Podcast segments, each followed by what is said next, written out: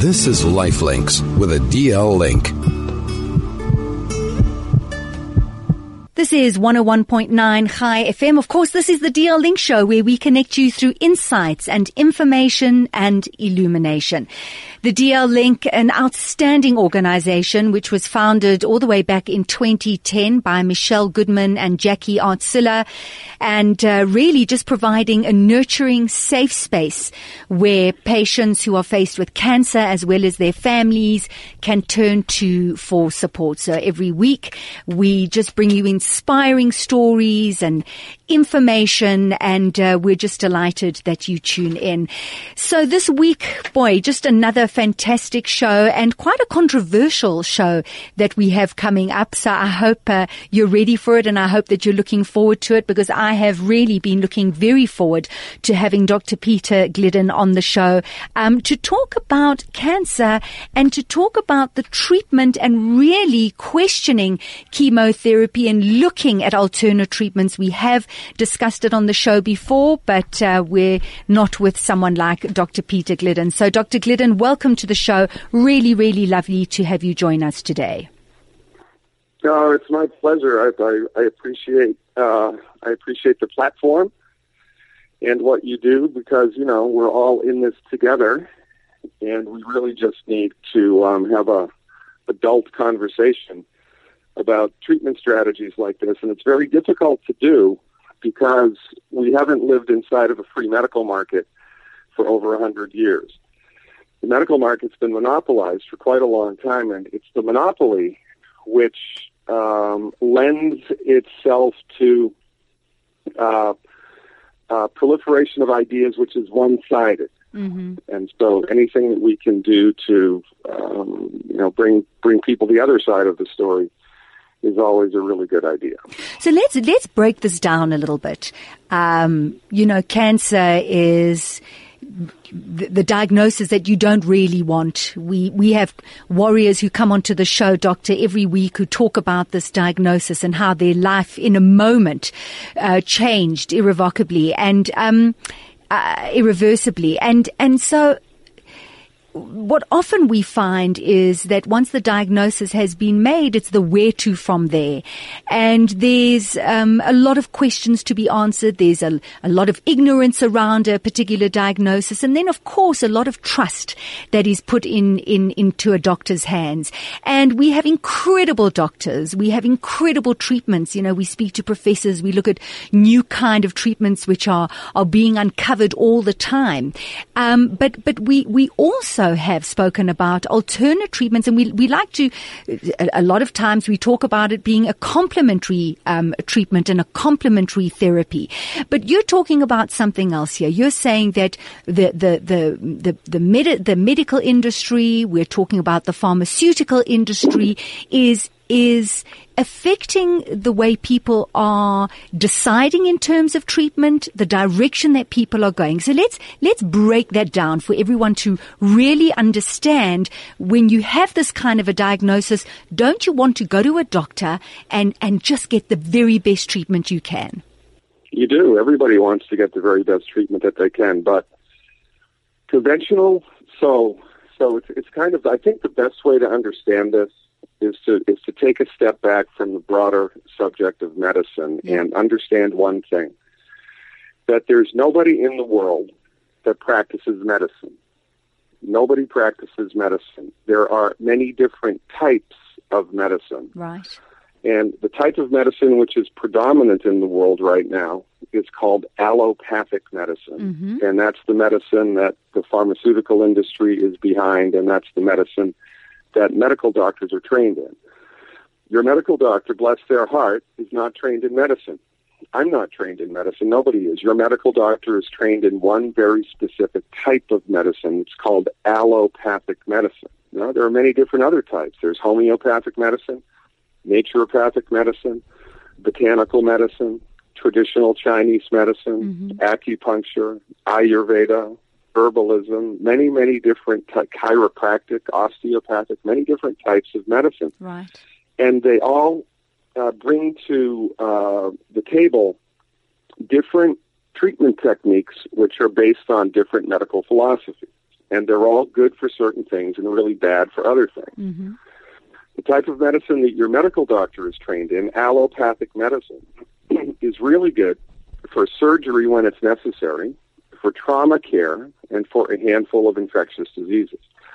That's the wheelhouse of allopathic medicine, and it, you know the, they should be congratulated for that. And thank God for Novocaine, right? Thank God for penicillin. Thank God Right. for morphine and the and the sterile technique. These things are fantastic. Absolutely. Uh, you know, but when it comes to the treatment of chronic disease, you know, things that most people go to the doctor for most of the time, uh, high blood pressure and, and heart disease and fibromyalgia and arthritis and blood sugar issues and insomnia and things like that, allopathic medicine is not curative.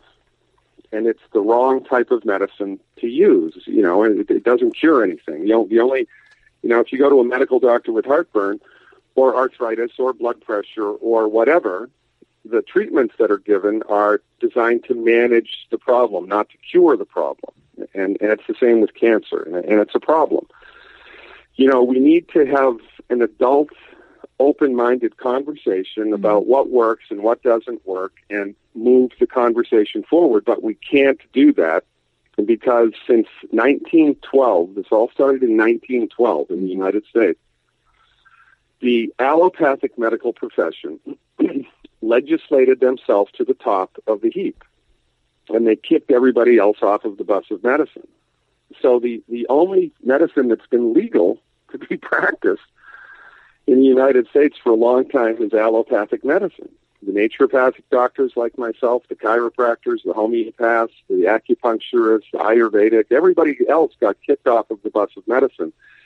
And, you know, then the pharmaceutical industry comes in and they have such massive amounts of money that that's really the thing that's fueling the medical industry in the world right now. And again, this I can prescribe drugs. This is not a diatribe against drugs. Mm-hmm. This is a plea for an open-minded free medical market.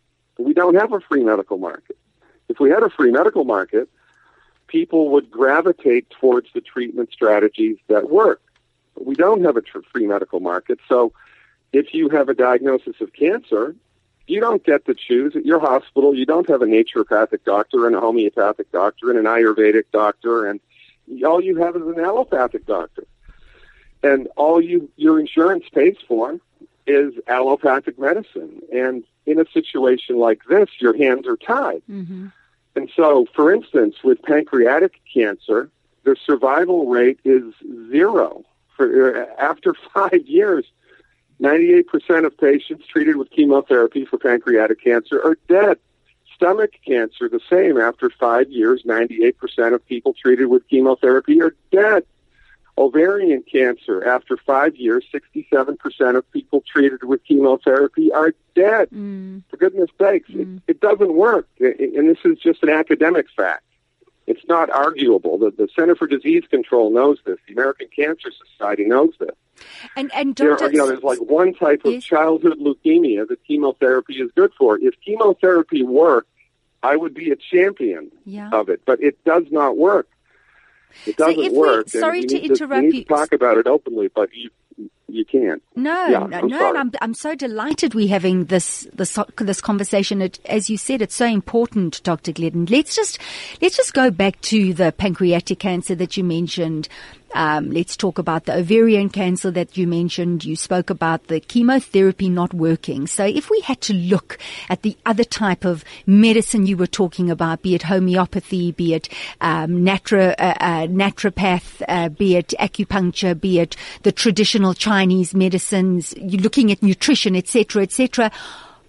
How effective are those treatments um, in dealing with pancreatic cancer and and ovarian cancer? The examples that you used. Nobody knows. And see, this is the problem because in the United States, right, my profession, naturopathic medicine, I've, is only licensed and regulated in 20 states.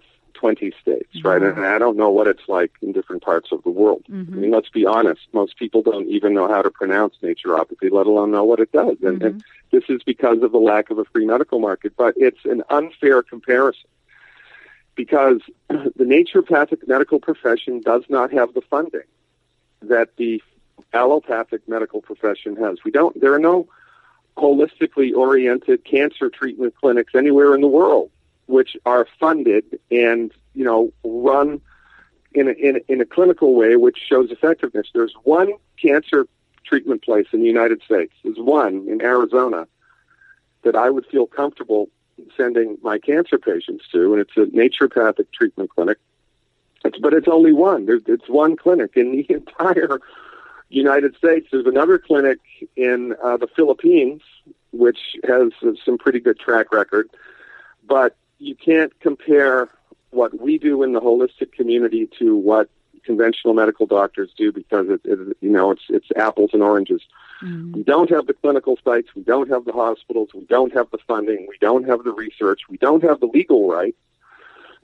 We're the low man on the totem pole. And, you know, this needs to change. We, this all needs to change. We need to have equal access. We need to have equal funding. We need to have equal research opportunities for all of this, but we don't. Mm. all that cancer patients have is medical doctor A or medical doctor B, this chemotherapy, that chemotherapy. Yeah, well, the next breakthrough for cancer treatment is right around the corner. It's it's it's a lie. Mm. And look, you don't have to be a statistical genius. You don't have to know anything about research. You don't have to know anything about how to read, you know, a, a medical research paper. All you have to do is ask yourself these questions. How many people in your life do you know who've had cancer in your personal life? Yeah. How many of them are still alive? Has it been more than five years? And what's the quality of their life like? Mm. If you ask those questions, it, it soon becomes glaringly uh, apparent that the conventional treatment for cancer is a gigantic failure. And what needs to happen in the world is the medical doctors need to get the hell out of the way and they need to give everybody else a seat at the table. Mm. But they won't because it's gigantic money. Mm. It's gigantic money and it's a monopoly and it's been a monopoly for so long that it's not going to change and everybody is screwed as far as I'm concerned. Mm. No, I mean, I, I and I, And, and, you know, I, I know that's hear probably not what you want to hear, but it's true.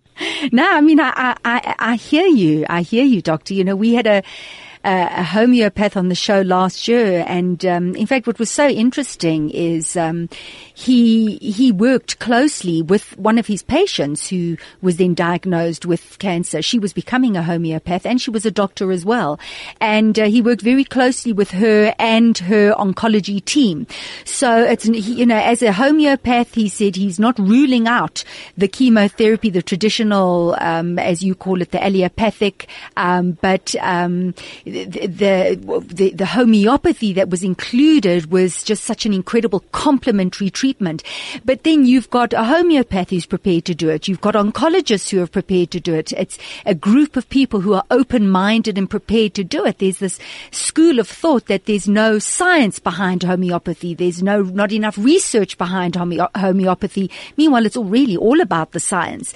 But um, I think it's just, there, there is a lot of ignorance around that, and I hear your frustration. I, I absolutely do, and I, you know, hopefully these kind of conversations will get more and more people aware of other types of treatment, and with enough pressure, you know, maybe maybe things can shift. Maybe things can change. Well, things are, yeah, and you're right, and I agree, and things are starting to change here, you know, in the United States. When I graduated, I've been practicing naturopathic medicine, licensed naturopathic medicine in clinical settings for 30 years now. Mm-hmm. And when I first became a naturopathic doctor there, I think we were licensed and regulated in five states in the United States. Now we're licensed and regulated in 20 Yeah, incredible. and more and more people are you know understanding it and and, and becoming aware of it and and there is you know there is kind of a renaissance of of holistic schools of medicine Mm. but when you take a step back and compare the size of my profession you know and the clinical foothold that we have in the world with the size of the medical profession it's not even it's not, i mean it's like it's like comparing kindergarten to you know university. It's it's there's no comparison. It's not a fair um, level playing field. Yeah. It's not even close to that. And you know, it's it's it's interesting from my point of view because in in if if in South Africa somebody passed a law right that said um, Exxon Mobil was the only company that could sell oil in South Africa, or there was one bread company that could sell bread in, in South Africa. Nobody else could sell bread there. Or there's one company, only one company that can sell beer in hmm. South Africa. Nobody hmm. else can sell. The, you wouldn't be okay with that. No. But that's what people have become okay with when it comes to medicine, mm. right? Mm. And people don't even know that there is a monopoly because the monopoly existed before they were born. It's you know, it's all they've grown up with is MD directed medicine. That's all that they know about. Mm. And so it's it's very very frustrating. But I mean, from the greater perspective, and and and listen, this is not a diatribe against conventional medicine. This is a plea for a free medical market. Yeah. I have a lot of friends who are medical doctors, but the, the simple fact of the matter is that medical doctors, bless their hearts, don't practice medicine. They practice allopathic medicine. Mm. And allopathic medicine is fantastic for surgery and a handful of infectious diseases and trauma care. But look, medical doctors don't even know what causes heartburn. They don't have no idea what causes it, and they have no idea how to cure it. They don't know what causes high blood pressure. They don't know how to cure it. They don't know what causes arthritis. They don't know how to cure it. They can manage all these things. And under their management and their care, you get worse as time goes by. And then you need another prescription medication, another surgery, and another prescription medication, another surgery, and the quality of your life goes down the hole. And so, you know, if these people, uh, again, you know, bless their hearts for the good stuff that they do, but if someone doesn't even know how to cure heartburn, how effective do you think they're going to be at curing cancer? Okay, Not Doc, very. we, are going to take a break. And- we're going to take a break, and I want to I want to expand on this one. So stay with us. We're going to be right back. This is Lifelinks with a DL link.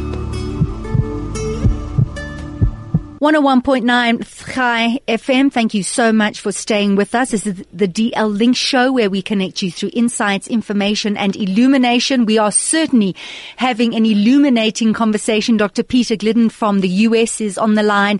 We're talking about medicine. We're talking about allopathic medicine. Um, we're talking about um, holistic medicine um, and uh, and just really breaking down, Dr. Glidden, just before the break. Um, you were saying, you know, if a doctor doesn't know what causes heartburn, um, how can you possibly get to the bottom of it? So instead of just fixing the symptoms, let's go to the cause. But surely the cause, I mean, I'm a layman, but isn't the cause because of certain diet or isn't the cause because of a certain amount of stress? Isn't that what causes heartburn? And wouldn't a doctor be able to know that? So a- am I completely off, off the, the path here? Or are, are you saying that it shouldn't just be about treating a symptom? It should be going to the cause? Yes, we should all go to the cause. I mean, that just makes sense, but that's not what allopathic doctors are trained in. That's not the method. That's not the model. That's not, they're trained in a system of medicine which is oppositionally defiant. So when you have an illness, you give a medicine to, to antagonize the illness. You give an antibiotic, an anti-inflammatory, whatever. These medicines, although they're effective, they're not curative because they don't get to the root cause of the illness. The, mm-hmm. the root cause, there are many different things that can cause heartburn, for example. The, the, the single biggest cause of heartburn are deficiencies in salt and deficiencies in calcium. Oh, wow. If there's not enough salt in your diet and there's not enough of the trace mineral calcium, your stomach acid is going to be weak.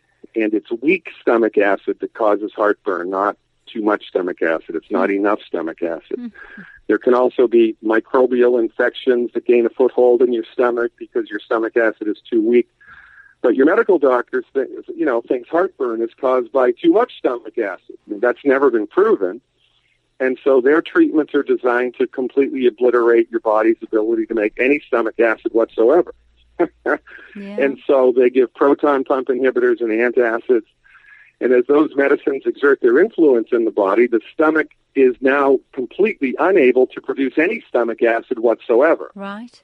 Now, what do you, so your heartburn goes away, but what do you think is going to happen to your digestive Digestion. tract? What do you Mm. think is going to happen to the nutritional status of your body? Mm, This is the point that nobody is aware of. yeah. Everybody thinks because of uh, it's been over a hundred years of the monopoly that the medical doctor holds the secret decoder ring to all things medical, and everybody else is a back of the bus quack who practices substandard, dangerous, alternative, unproven, unscientific treatments, and all of that is a lie. My medicine is science based and clinically verified. Homeopathic medicine is science based, clinically verified. Mm. For goodness sakes, they've been doing acupuncture in China for 5,000 years. Yeah. I think it's an effective treatment. but the medical doctors, you know, they have uh, gone out of their way to tell you and everybody else in the world that me and my colleagues are quack and that we don't even deserve a seat at the table. And you know, it's it's a ridiculous conversation. There are a few clinics around the world that are doing complementary medicine where you have, you know, people like myself working side by side with medical doctors. Yeah. But in my experience of 30 years, you know, those are few and far between. And even the clinics that are practicing complementary medicine, it's the medical doctor who is the king, and it's everybody else who is, you know, taking a, a seat at the child's table. And Oh. it, it has to stop, Yeah. or otherwise we're that the health of humanity is, is is is bad right now, and it's getting worse Well, we- because we- of the medical yeah. monopoly. And, and cancer is a perfect example. Exactly. There's such an increase in, in, in cancer and cancer diagnosis. I mean, again, we've had these conversations. You know, there's some people in South Africa who say, well, you know, it seems as if there seems to be more cancer, but it's just that there's more, you know, before a lot of people weren't diagnosed, whereas now they are diagnosed. But certainly in our community, and we look at the DL Link, this organization, um, that's what the show is all about. Within a short period of time, we're looking at 720 families just within the community that, that are being looked after the, by, by the DL Link, and it just seems to be growing. There definitely seems to be an increase, and and uh, and I It so hear increasing. your yeah, it's and I not a- hear your it's not a your your story. Mm, mm. We've got to get to the bottom of the It bottom of it, the root. cancer is increasing. But look at it this way, right? If if there was an, an automobile, who's the biggest like automobile importer in South Africa? I mean, Let's- what's what's what's Let's say Toyota. automobile? Let's say Toyota. Okay, so if Toyota Motor Company, if their cars, uh, if caught on fire two months after you drove them off the lot, right? They, they had engine failure, the engine's caught on fire, the transmissions fell out. If that consistently happened with the with those automobiles, people would stop buying them, Mhm. right? Right. They go somewhere else. But when under the care of conventionally trained medical doctors, cancer increases, cancer treatments fail, arthritis increases, autism increases, attention deficit disorder increases, Alzheimer's increases, obesity increases. When all of these illnesses get worse and worse and worse, we don't fire the medical doctors. It happened on their watch.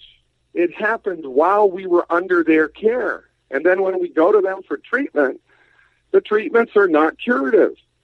And the only reason that these people continue to have a job is because they own the medical market. There's no other alternative. There, there are none.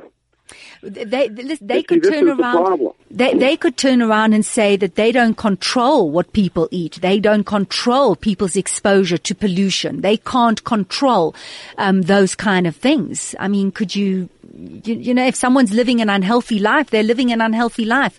A doctor can't control that, surely. But the doc, so if, but if you were to go to your doctor and ask them, how do I live a healthy life?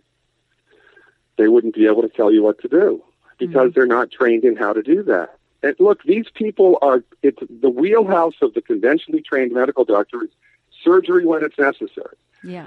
You know, your leg gets blown off in a landmine, heaven forbid. You have a bullet in your shoulder. You fall down and break your leg. You have a bleeding artery. This is their wheelhouse. This Yeah. is what they're exceptionally good at. But while we have given ourselves over to their care, right, while they have had exclusive control over the development and the delivery of medicine, everybody's getting sicker. It happened on their watch. Hmm. And the only reason that they maintain a seat at the table is because they kicked everybody else off of the table and they didn't allow a free medical market. I mean, you wouldn't believe the things that I and my colleagues have seen people recover from here. You wouldn't believe it. You would not believe the things I have seen people experience cures from with naturopathic medical therapeutics. It's the biggest kept secret in the world. Mm. And, you know, we need to have very well funded, you know, if, if naturopathic medical treatment clinics, if there was a Saudi Arabian prince with $10 billion and he wanted to fund a naturopathic cancer treatment clinic, within 10 years, we could completely change the conversation about Sure. cancer. But that's what it's going to Wow. take. Yeah. It's going to take gigantic money, Mm. and, you know, I honestly don't think it's going to happen in our lifetime. Listen, this is a this is a sobering um, topic, and, and something that we all have to wake up to the reality of, of what it is. But I, I just want to, you know, you you wrote the book, um, the MD Emperor has no clothes. Um, in the book, you talk about, and I love, I absolutely love that title. You talk about ten questions that should be asked, um, and and I think, I, and and I don't expect you to remember all questions, but for our listeners right now, um, you go into the doctor's room and you get this horrific uh, diagnosis that changes your life. What are the questions? What what should you be asking your doctor there and then? All right, first question, and this is easy. And, and by the way, my my, I, my books are just now available via ebooks for a ridiculously low price. I think the, the MD Emperor, the price of the MD Emperor is five dollars Oh, US gosh. as an ebook, and you can get it at Amazon.com. But anyway, here are the questions. Number one, doctor, what causes my cancer? That's a pretty good question, right? Yeah, I think so. Uh, what causes my cancer, doctor? The doctor's not going to know because nobody knows what causes cancer. And if the doctor tells you it's genetic, that's a dodge. And you want to ask the doctor, oh, really, it's genetic, then why is there more and more and more of it, not less and less and less of it? I thought Darwin argued for survival of the fittest. So if it was genetic, shouldn't there be less and less of it? Shouldn't the cancer people have been weeded from the herd a long time ago? Mm-hmm. And oh, by the way, which gene is it and which chromosome is it on? Blah, blah, blah. Number one, what causes my cancer? Number two, will your treatment cure my cancer? It's a pretty good question. Yeah, I think so. Well, if your treatment, and, and it won't, and if your treatment won't cure my cancer, what can I expect from it? What's it going to do to me? What's the treatment going to do to me? Is it going to cure me? Yes or no? If it's no, what's it going to do? What are the side effects of the treatment going to be? How are you going to treat the side effects? Can the treatment give me cancer? The, the answer is yes, most of the time. So a major side effect of chemotherapy is cancer. Can your treatment give me cancer? Oh, really? It can give me cancer. It's not going to cure my cancer. Well, what percentage of the time are your treatments going to generate cancer in your patients? How much money are you going to make from this treatment? How much money is the hospital going to make from this treatment? Hmm. And I need the name of five patients that you've treated with this type of cancer who lived for more than five years. Hmm. Because I want to call them up and ask them what their quality of life was like, what their experience was like, and how they're doing with their cancer. Thank you very much. These are just reasonable questions that a reasonable person would ask. People ask more questions about their automobile before they buy an automobile than they do about chemotherapy, about cancer treatment. That is so They true. don't ask anything. That is so They true. just do what the doctor tells them to do. Mm. And then they suffer and die. Mm. And then their relatives are so grief stricken that they organize a 5K run, you know, for breast cancer and they give, you know, $100,000 to the medical profession under whose care their relative got cancer in the first place and whose treatment was ineffective. It's nuts. It's we're like mad people here. It's it's like we're Alice in Wonderland, down the looking glass. It's crazy what we put up with. We just need to bring common sense to bear. Doctor, will your treatment cure my cancer? That's a pretty good question to ask, I think. Wow, Dr. Glidden. I mean, I think that you've you've asked many questions. I think many of our listeners are listening very closely, and um, and I think are going to you know it's not that it's a it's a not that they're going to make immediate change, but just the idea that they first of all have choice, that they that they should be asking questions, that um, that we we all should be looking, exactly at a holistic correct. approach. It's it's so important. So I want to thank you for coming onto the show today. You've been absolutely amazing, and you're very very passionate about it. and please God, you know more more funds will go into looking at this kind of uh, this kind of holistic treatment. And please God, people who are diagnosed with cancer will will have greater choices in terms of uh, in terms of the direction that they go in. So thank you so much. You're welcome. I appreciate what you're doing. I appreciate the platform. Um, keep up the good work because I, your your listeners, I think, need w- what you do more than you know. Oh, that, thank you. That and so I, I, I appreciate you very much. Thanks a million. Thank you, Dr. Glidden, and take care. And hopefully, we'll chat again soon. Go well. Thank you. Bye bye. We're going to take a break, Dr. Peter Glidden. Um, and if you are interested, that book is called The MD Emperor Has No Clothes. Um, the questions are there, fascinating, thought provoking, um, and um, as Dr. Glidden said, going, yeah. So you can you can get the ebook. Just go to Amazon.com. We're going to take a break, and we'll be right back. This is Lifelinks with a DL link. This is 101.9 Chai FM and you're listening to the DL Link show where we connect you through insights, information and illumination. I'm Nikki Seberini. It is wonderful to have you on the show listening um, and taking part in these very interesting discussions that we're having. Um, of course, uh, really quite a controversial conversation with Dr. Peter Glidden. Um, and Dr. Glidden incredibly outspoken about the, the medical industry, certainly talking about it in the United States, the amount of money that goes to the allopathic medicine, the amount of money that goes into research, um, and he's just saying that all the other types of medicine, be it naturopathic, be it um, homeopathic, be it um, traditional Chinese medicine, etc., etc., he's saying that the same amount of money should go into researching um, those different types of treatments, and that they could go a very long way in helping people with cancer treatment. So we're continuing with this conversation and I, I hope that you're finding it interesting. I certainly am.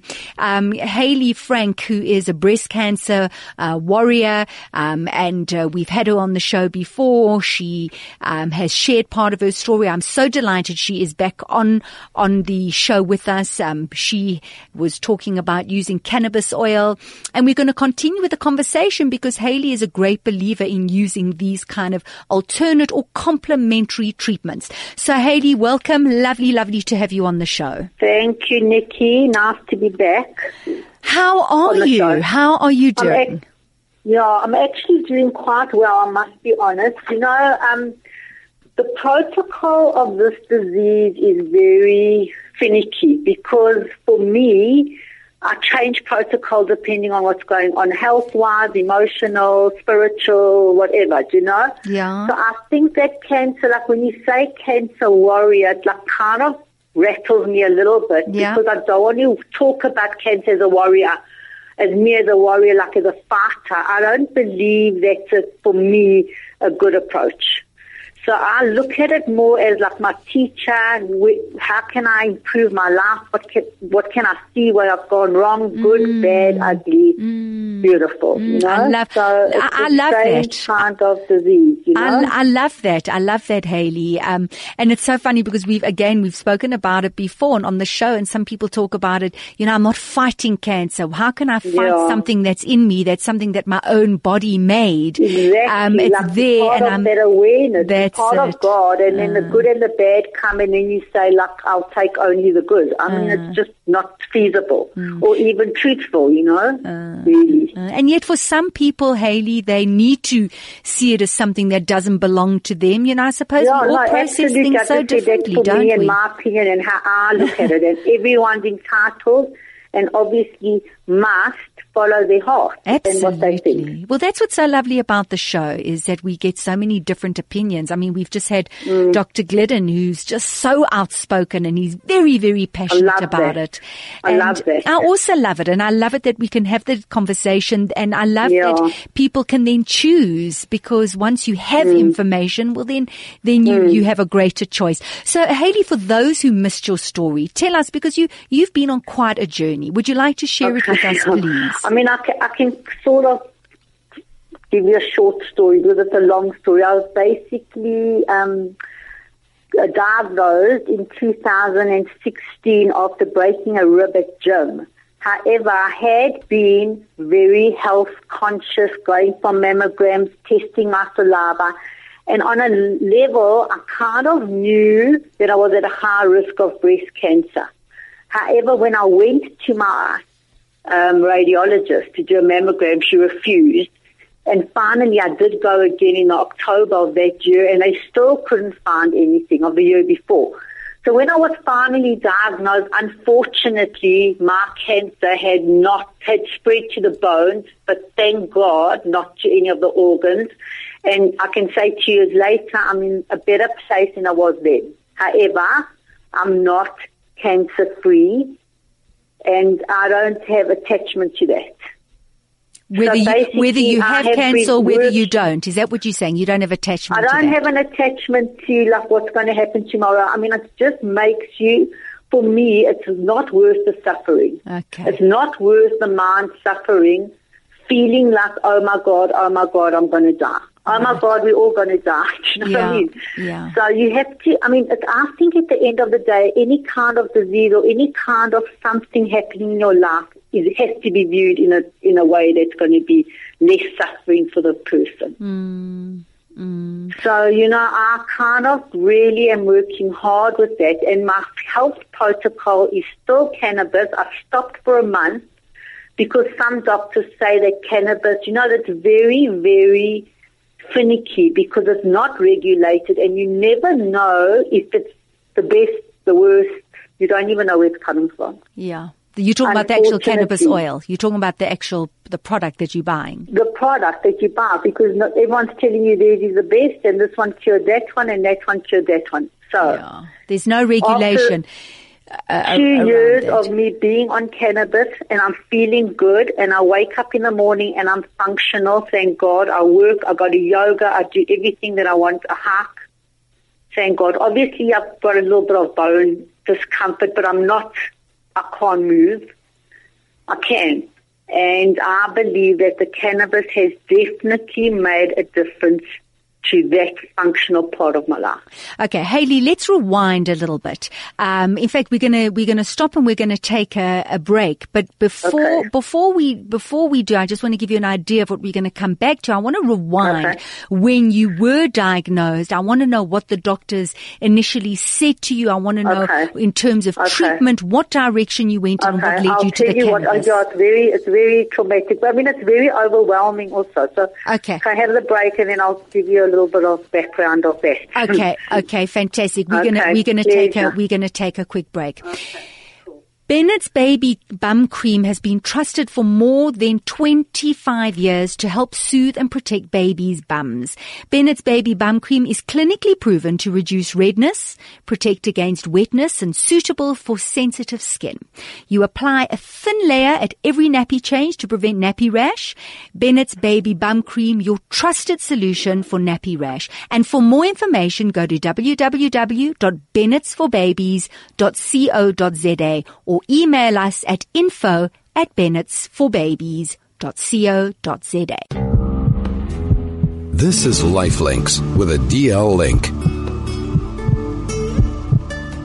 If you've just tuned in, welcome, welcome. This is the DL Link Show on 101.9 Chai FM. I am Nikki Seberini and thoroughly enjoying the show. I hope you are too. This, of course, is the show where we connect you through insights, information and illumination. We're talking about alternate complementary therapies. We're talking about asking doctors questions. We're talking about questioning the type of treatments that you're going on. And, um, and I just want to say in no way, um, are we saying that we're undermining any kind of treatment or chemotherapy or any doctor or any oncologist or anything like that. Really, it's an opportunity to have a discussion about all types of treatment and just the, the, the power of choice and the power of information. So, um, I have our, I'm not going to call her our warrior. Um, she is our incredible, uh, and, and, and, uh, inspirational storyteller, I would say. Haley Frank. Um, Haley, welcome back. Just before the break, I said to you, or I asked you the question, when you were first diagnosed, what did the mm. doctors tell you? What was the prognosis? What was the suggestion in terms of treatment? Okay, so when I was first uh, diagnosed, I, mine was a broken bone. So I was straight into hospital, so I didn't really have time to kind of integrate what was going on. But on a level, I kind of knew that I'll do my best to stay functional for as long as possible, and I won't say no to treatment, but I will be definitely be very clear on why I would take the treatment.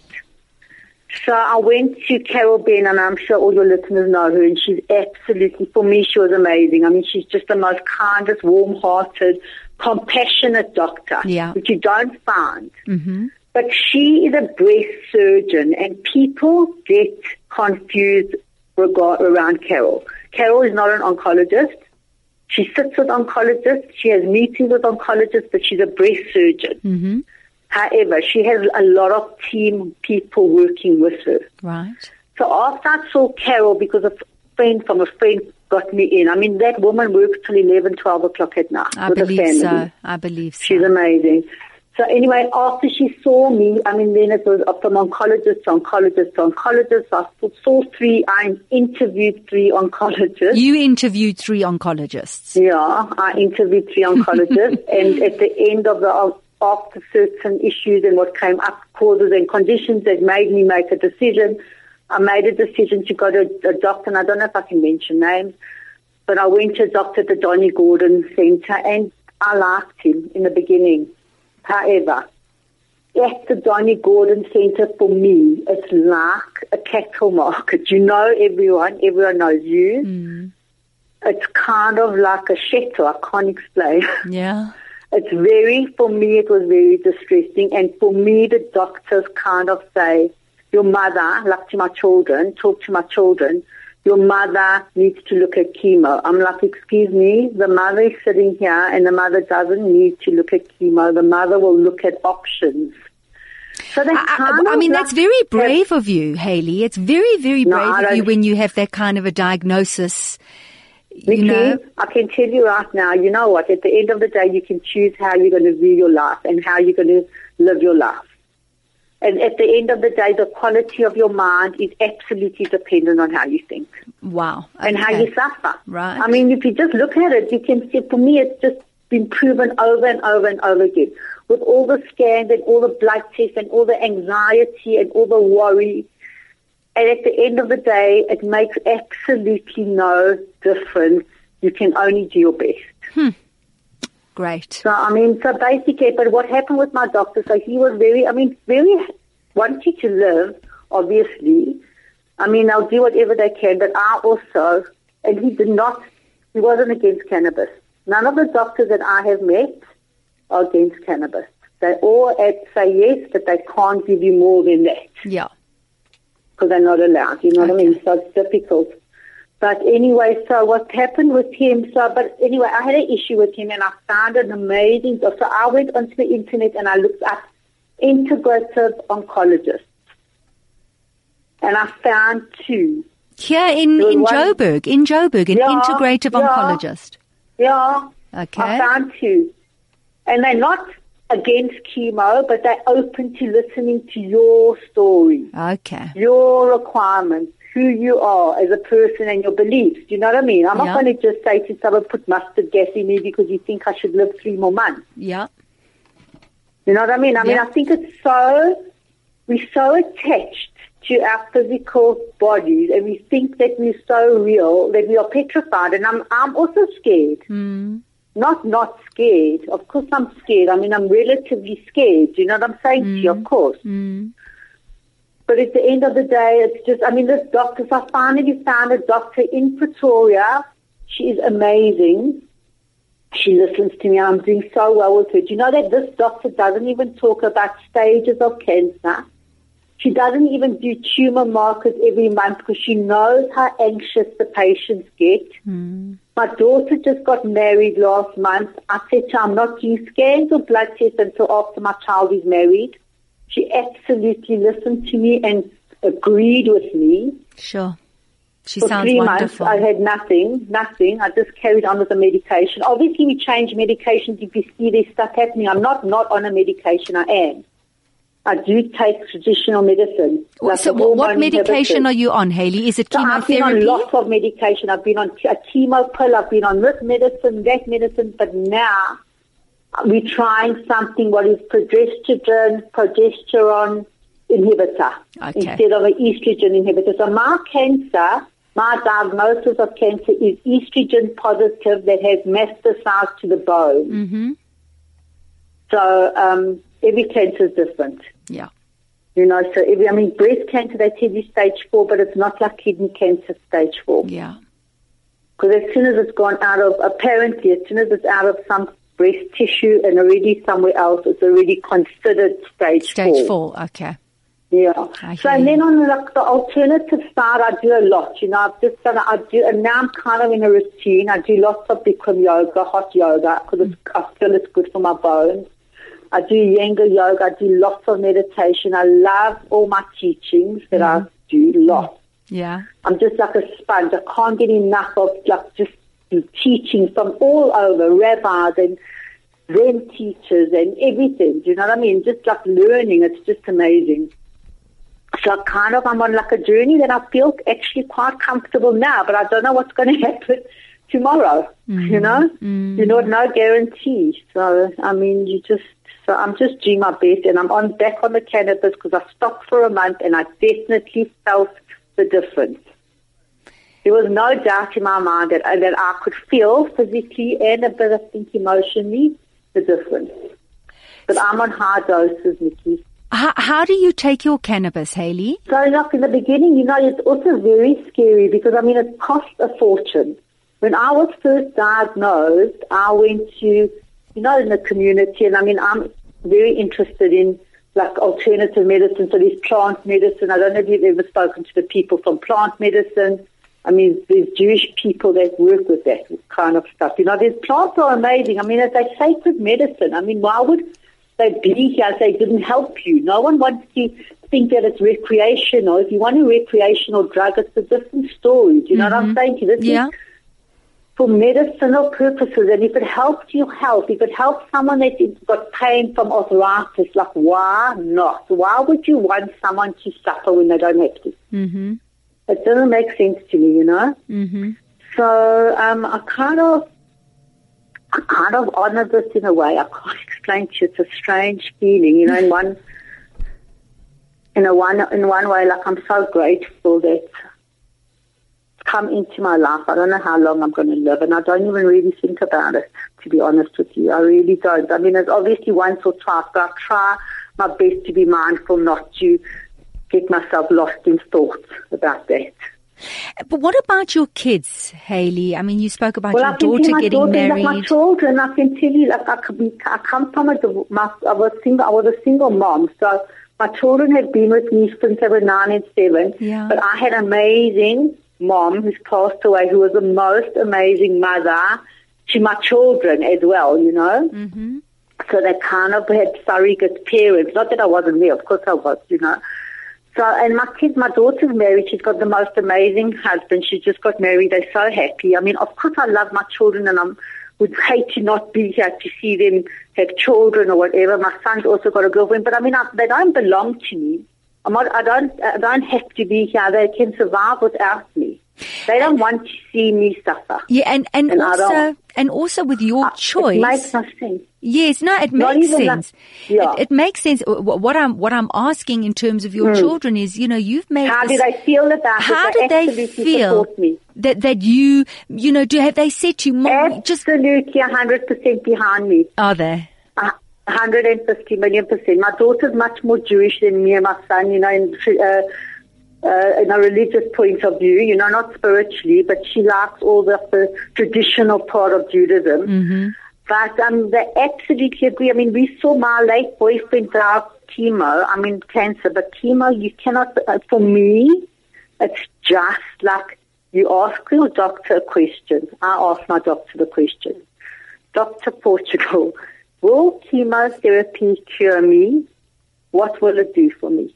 And then the person needs to very properly listen to the answer. Because people don't want to hear what the doctor says. Doctor said to you, will not cure you. Why then would someone say put that into your body? Uh, the reason I'm so silent, Heidi, is mm. because uh, just Haley, just because literally just because before we spoke to you, Dr. Peter Giddens, who's written this book, The MD Emperor Has No Clothes, says there are 10 important questions you must ask your doctor. And one of the yeah. questions is, will, will chemotherapy, what will it do? Will Absolutely. it kill me? Why won't you ask a question? I mean, sure. you wouldn't, would you ask the doctor, would you give that to your child? I'm not saying don't. I'm saying it depends on where you are in your life, who are you, what are your beliefs, what stage is your cancer. I mean, a lot of people have used chemotherapy and it worked. Yeah, absolutely. Millions. 20 years. I mean, they talk about having cancer 20 people. years Lance ago. Armstrong is a typical example and he ate sugar. Yeah. During his treatment. I mean, non-stop, those McDonald's, whatever. Mm. Haley, we're going to take a break. We're mm. going to take a break. No Stay problem. with us, Haley. We're going to be okay. right back. Thank you. No problem. Thank you. This is the DL Link Show. I'm Nikki Seberini and this is 101.9 Chai FM. Haley Frank um, is on the show at the moment. She is uh, a breast cancer um, survivor and she's sharing her story. I love that Haley talks about, um, you know, she doesn't see herself as a warrior. Um, she, she doesn't even really think about the fact that she has cancer. It's part of, of her as, as you've described it, Haley. Um, I, I, I just want to, before we do say goodbye, Haley, because, you know, you've been so inspiring because of your very different way and your of dealing with it, your your outlook. I'm, I, I find it incredibly inspirational you talk about, you know, you don't know how long you have to live. I don't know how long I have to live. No one knows. It's a mystery to all yeah. of us whether we're going to wake Absolutely. up tomorrow. And if we do, it's an absolute blessing. So the way yeah. forward for you, Haley, um, you know what? How Can far ahead do you plan? I have yes. short-term goals. Yeah. So I don't do anything like long term, like I'm going on in the end of this month, which I mean, let's please God, I mean, I'm healthy, I feel good, you know, but you never know. I mean, what guarantee have you got that the Yud Hey Vav which is God breathing you every second of every day, is guaranteed to give you another breath in life? We There's have no, no guarantee. guarantee. No, nothing. You got to sleep at night, you cannot wake up. Yep. You know what I mean? So I have short-term goals. For instance, I'm going for a partner retreat in a few day, in a few weeks' time. I'm seeing an amazing teacher that's coming out from the States in June. She's teaching. So, I mean, I do goals like two months and I don't worry and freak out about six months because you never know. So I'm not prepared to even go there. It is what it is and it's the only way that I believe that you can cause yourself less suffering because if, if, if you ask someone what do they want out of their life, every single person will tell you, I want to be happy and I don't want to suffer. Well, better change your mind, otherwise mm. it's never going to end. Mm. And it does never end, actually. Mm. The suffering actually never ends because something always happens and the joy never ends. It's not only the suffering and the, and the joy, it's both. Haley, what's your greatest lesson mm. that you've learned on this journey? You know, I must be honest, for me, my like um, amazing kind of understanding is like recognizing that there is a way out of suffering. And for me, those are the Buddhist philosophies, and it doesn't mean I bow down to a Buddha. It means I acknowledge the awakened mind of a human being. Mm. Possibility. Mm. Mm. So, I mean, I kind of like just lean towards that kind of teaching, and it's helped me a lot mm. in my life. Mm. Being in the and present not that I moment. don't listen to Buddhism. I mean, to Judaism, I mean, I'm listening to the most amazing teacher, Rabbi now, that's talking about this month, which is a month of healing. Yeah.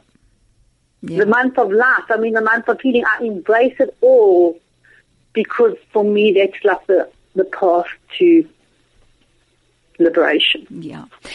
Well, Haley, as I said, just so wonderful hearing, yeah. just climbing So, I into mean, your like, you mind know, and yeah, heart so for a while. Anyone like the protocol that I do, the, you know, I think, and also I just wanted to mention one thing, and I mean, people, I follow the blood group diet, which has helped me amazingly Yeah. In my health, Mm-hmm. in my feeling, you know. So, I mean, lots of people, because I used to not eat meat when I first was diagnosed and I went vegan, and but then my iron went low. So I changed my protocol according to what's going on in my life in that moment.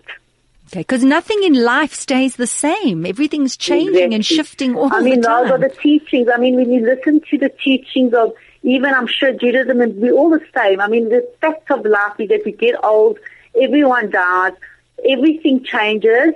I mean, and people get sick. It's a fact of life. You don't die of nothing. Hmm. Well, some people do. I mean, they go to sleep and don't wake up, which is amazing. But how many have that opportunity? No, that's so true. Haley, yeah, so I mean, I don't know what's going to happen, but I'm just day by day. Oh, That's all how I wonderful. live. very And I wake up inspiring. every morning. I just say thank you. Oda, Nila, Fanecha. I just say thank you, God, for my life. I mean, I do every day. Yeah, as we all should.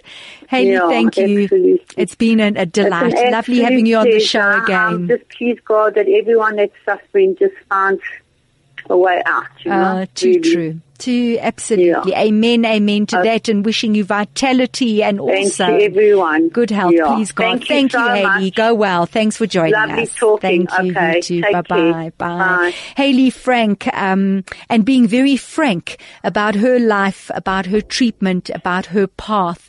And you know, this has been a show where we're just trying to get you to kind of extend your thinking, your options, your idea, your relationship with yourself, your body, your life, your others, the present moment, your mind, your doctors. Um, and it's great to sometimes have that little bit of space between a reaction, a feeling, and just knowing that within that space there's choice and that within that space you have so much power and you have so much control and, um, and it's all yours. And I just hope we, we gave you that little bit of an inkling because that's what I'm walking away with today. So it has, as it always is, been an absolute privilege. If you have missed part of the show or any of the shows in the past, all the shows are podcasts. You just have to go to the Chai FM website, just click on podcasts and it's called Life Links. Click on that, look for the date and you can download and listen to the show. Of course, if you'd like to be in touch with the DL Link, if you'd like to help in any way, whether it's donations or volunteering of your time, give them a call on 011 485 3269. For me, Nikki Seberini, until next week, take care. Goodbye.